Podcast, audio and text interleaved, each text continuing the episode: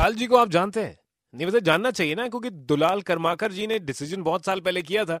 तभी दीपा जो है, वो गई जिम्नास्टिक्स में। मैं आपके साथ Sachin super hits 93.5 Red FM पर और दुलाल कर्माकर जी, दीपा कर्माकर के पिताजी। उनसे जरा बात करते हैं। सर बहुत है लोग कोशिश करते हैं डॉक्टर इंजीनियर बनाने की, और आपने सोचा स्पोर्ट्स में डालने का? देखिए, बचपन में जो वो एक्चुअली मैं तो वेट लिफ्टिंग का कोच हूँ, मेरा दो बेटी है। तो ये दीपा मेरा छोटा बेटी है बड़ा बेटी पूजा कर मगर उसका शादी हो गया। हर पिताजी माता जी सोचते हैं बच्चे के लिए कोई डॉक्टर बनेगा कोई इंजीनियर बनेगा कोई प्रोफेसर बनेगा। लेकिन हम लोग को स्पोर्ट्स का साथ लगा हुआ है इसलिए सोचा दो से तो एक को बेटी को स्पोर्ट्स में डालना है इसलिए मैंने छोटा बेटी को स्पोर्ट्स में डाल दिया। बहुत बढ़िया और आपने जिम्नास्टिक चूज़ किया? जिम्नास्टिक हमारा त्रिपुरा में बहुत है चाल चलन पहले से है। देखिए जो इसका जो बॉडी का जो स्ट्रक्चर था ना बहुत छोटा कट था लंबा नहीं था वो चंचल था।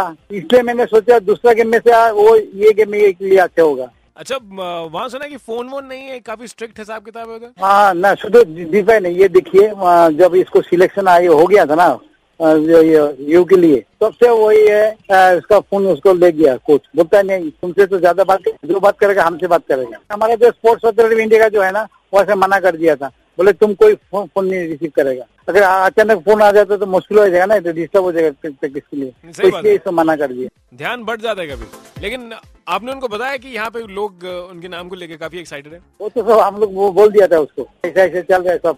हाँ मैंने बता दिया उसको। Okay okay. और बर्थडे अभी इनका नौ को मिस हो गया तो अब आप क्या दिलवाएँगे जब वापस आएँगे? वो देखिए वो घर में आएगा जो पूछेगा जो चाहेगा वही क्या करेंगे देंगे उसको। उसको कोई ऐसा कोई ये बात नहीं है। तो आने के बाद जो जो मांगेगा तो दे देंगे।